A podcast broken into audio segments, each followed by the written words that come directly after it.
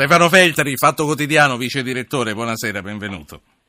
Buonasera, grazie dell'invito. Ciao, io ti ho chiamato soprattutto per, chiamare, per, parlare di economia, questo lo voglio dire anche agli ascoltatori, quindi il 335-699-2949 eh, d'ora in poi lo apriamo soprattutto per chi voglia parlare delle questioni che riguardano l'Italia, l'Europa, la crescita eccetera, però non posso sottrarmi dal chiederti che idea ti sei fatto dell'assassinio di Giulio Regeni, se secondo te da vice direttore eh, di un quotidiano nazionale sia stato giusto oggi da parte del manifesto pubblicare la sua ultima corrispondenza e poi che cosa ne pensi di questi due arresti che ci hanno messo oggi su un piatto? Ma sulle scelte del manifesto non, non le so diciamo, valutare, nel senso non so neanche quali erano i loro rapporti eh, quali erano accordi, eccetera, quindi quelle le lascio a loro. Sul, sul, resto, io ho parlato con una persona che lo conosceva e che era dire, là nei momenti caldi della rivoluzione e poi eh, subito dopo, insomma, e l'idea che circola, anche se ovviamente non la si può dire troppo a livello ufficiale, è che eh, dire, la polizia di Al-Sisi sia stata parecchio disinvolta eh, da quando c'è stato diciamo, il, il golpe, che di golpe si è trattato, con cui Al-Sisi ha rovesciato la vittoria eh, nelle urne dei partiti islamisti. E quindi eh, secondo me è una storia a cui dobbiamo applicare, diciamo, mettiamola così, lo stesso grado di scetticismo, di attenzione che, con cui abbiamo seguito in Italia storie come quella di Stefano Cucchi e di tanti altri morti eh, apparentemente misteriose, per cui appunto c'erano delle storie che poi si sono rivelate abbastanza chiare. Quindi eh, Certo, su questo c'è un dettaglio che sentivo che parlavate anche prima, Al-Sisi è l'uomo a cui noi abbiamo chiesto di combattere la guerra per procura in Libia all'ISIS e quindi qualunque ostacolo in questo rapporto diventa una questione geopolitica molto rilevante. Certo, eh, l'Italia secondo te si sta muovendo bene, mi riferisco alla marcia indietro che Guidi ha fatto con i suoi prenditori eh, interrompendo di fatto una visita diplomatica, alla richiesta immediata da parte del nostro ministro degli esteri di, di, avere una commissione congiunta, insomma una determinazione che non, non mi ricordo nemmeno ai tempi dei Marò, tanto per citare una delle ultime cose delle quali ancora si discute. No, in effetti è, è, è un po' strana, cioè non, non, saprei dare un giudizio netto se si sta muovendo bene o si sta muovendo male. Certo si sta muovendo con un'apparente discontinuità, nel senso che eh, io mi ricordo che Renzi citava, ha avuto una fase in cui citava Al-Sisi come il leader di riferimento in qualunque circostanza. Stefano Feltri, eh, ti ho bloccato mentre parlavi della discontinuità del governo italiano di fronte a questioni come queste.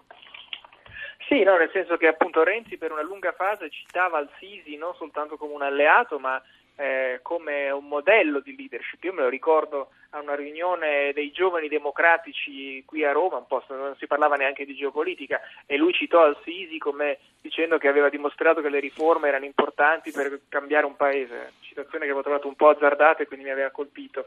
Eh, adesso che ci sia questa presa di posizione come se l'Egitto fosse invece un paese come dire, ostile, non, eh, mi stupisce. Se uno volesse dare una lettura geopolitica, ma eh, i vostri ospiti precedenti ne sanno più di me, su questo uno potrebbe anche vederla come un modo di fare pressione sull'Egitto eh, nella, nell'ambito del tentativo di creare un governo unitario funzionante in Libia, visto che eh, l'Egitto è lo sponsor di questo generale Haftar, che è una delle mine vaganti nello scenario certo. della Libia, è uno di quelli che vorrebbe far essere lui l'uomo forte eh, e probabilmente eh, si sente forte perché alle spalle ha eh, il governo di Al-Sisi.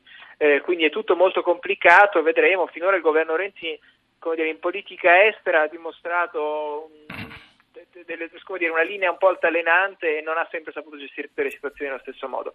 Vediamo, questa è una prova molto sì. difficile, lo, lo, lo, vedremo nelle prossime settimane. Allora, ricordo a chi voglia intervenire sulle questioni economiche che affrontiamo da questo momento di mandare un messaggio con il proprio nome al 335 699 2949. Ti dicevo, con te vogliamo concentrarci sull'economia, sulla crescita così lenta, sull'occupazione che nonostante tutto fatica a decollare. Renzi, dopo Merkel, oggi ha sentito Hollande al telefono e vede il premier olandese Rutte che è presidente di turno. Come si sta muovendo e chi vincerà questa partita? Ma è difficile dirlo perché non è chiaro quale sia la partita, nel senso che eh, noi riduciamo la politica europea di Renzi a degli slogan, battere i pugni sul tavolo, ottenere la flessibilità, ma insomma quando si va a vedere poi nel concreto che cosa sta chiedendo Renzi non è molto, molto semplice definirlo, perché abbiamo visto che ha prima messo e poi tolto questa specie di veto assurdo sui fondi alla Turchia per gestire gli immigrati siriani. Dico assurdo perché, come gli ha risposto Juncker, l'accordo era già stato preso a dicembre, che quei soldi sono stati fuori dal deficit. Poi sta chiedendo questi 3 miliardi per, con la scusa dei migranti, cioè con la scusa, con la motivazione che l'Italia ha subito un'emergenza migranti, la linea della Commissione, da quello che mi hanno raccontato da, da Bruxelles, eh, non, è, non, è, totalmente negativa, cioè essendo che tutti hanno deciso più o meno che adesso è arrivato il momento di spendere, i migranti sono un'ottima scusa per allargare un po' la borsa senza rimettere in discussione tutte le regole. Il problema è che Renzi ha deciso e ha già fatto, diciamo già ufficializzato che quei soldi non li vuole spendere per i migranti ma li vuole spendere per quelli che a Bruxelles considerano dei regali preelettorali, il bonus alle forze dell'ordine, il bonus cultura e altre spese in deficit della manovra che hanno evitato tagli di spesa. Quindi lui si è messo in una condizione in cui è impossibile farsi dire di sì. Questa è una linea. L'altra cosa che noi abbiamo raccontato sul Fatto Quotidiano e che appunto abbiamo ricostruito è che il governo dà per scontato che possa arrivare una procedura di infrazione perché non sta rispettando gli obiettivi sulla riduzione del debito. Questo porterebbe Renzi a contestare davanti alla Corte di Giustizia europea la legittimità della scelta della Commissione e quindi aprire uno scontro vero. Per arrivare dove e conoscendo Renzi non è uno che ha dei disegni europei, non è uno che davvero pensa come cambiare la governance dell'Europa. Lui ha un referendum a ottobre che decide il suo destino politico. Eh, la, la tempistica dello scontro sul bilancio coincide con la campagna elettorale per il referendum, cioè arriveranno tutti e due al momento della verità in ottobre, perché ci ricordiamo che il 15 ottobre è la scadenza in cui bisognava andare a Bruxelles a legge di stabilità.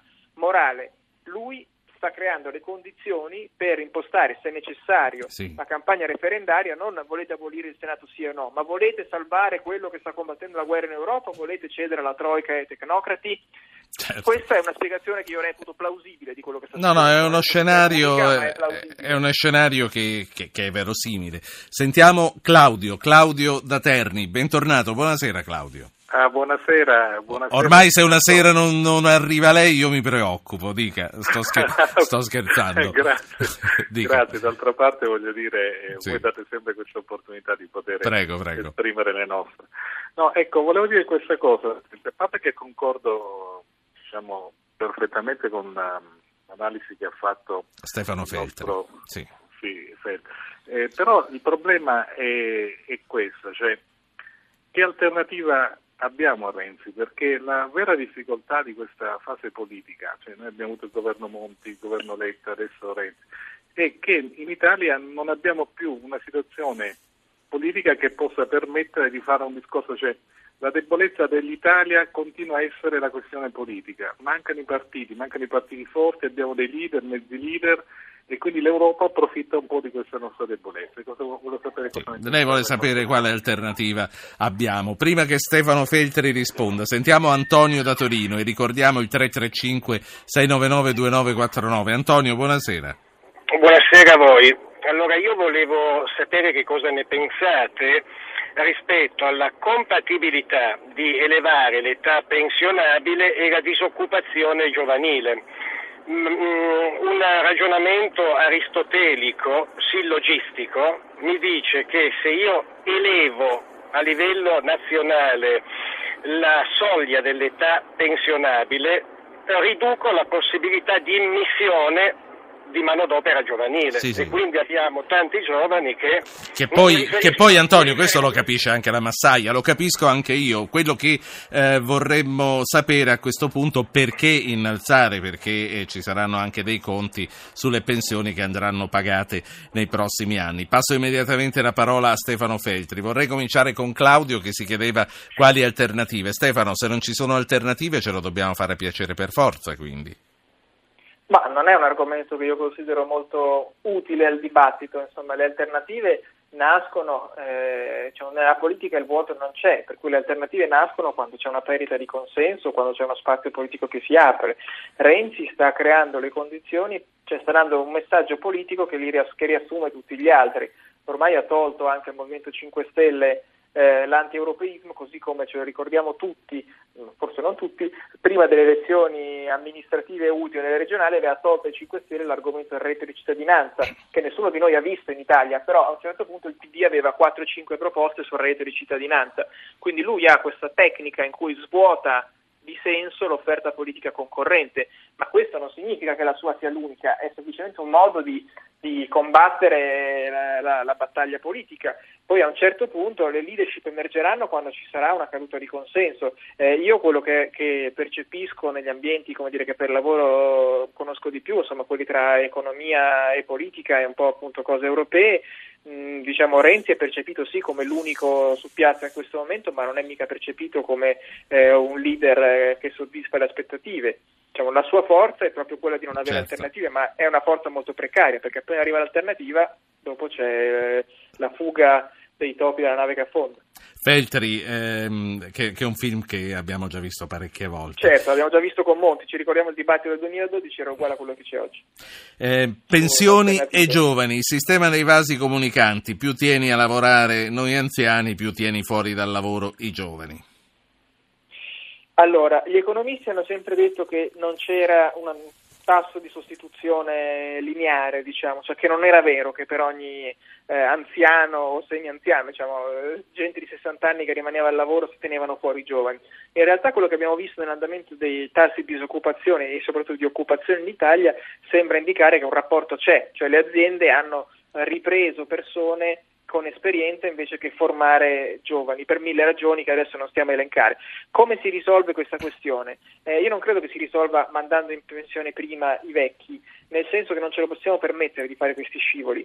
Si risolve, possibilmente senza usare soldi pubblici, come hanno fatto i giornali. Cioè i giornali cosa hanno fatto? Hanno pensionato della gente che poi continua a scrivere con dei contratti di collaborazione che costano molto meno al giornale. Dov'è il trucco? Il trucco è che questa cosa è stata pagata con dei soldi pubblici che compensavano la differenza o con eh, i contributi che noi versiamo, però l'idea del il principio che chi è a fine carriera abbia ancora molto da dare, ma non ha senso magari impiegarlo con i costi e con le modalità cui, con cui si impiega un ragazzo di 22 anni, è un principio che dovrebbe passare, mentre noi siamo ancora spesso legati all'idea che più si va avanti negli anni, più bisogna guadagnare e possibilmente meno bisogna lavorare. Ecco, questa, questo messaggio è anacronistico. Sì. Quindi se a fine carriera dei 65 anni avessero dei contratti in cui formano magari i giovani o li aiutano o fanno offrono la loro esperienza ma guadagnano meno e lavorano meno, così possono fare anche i nonni, sarebbe un sistema certo. più sostenibile. Ti ringrazio per la estrema chiarezza che usi, che usi sempre. Grazie, grazie a Stefano Feltri. Grazie a te. Vice direttore del Fatto Quotidiano.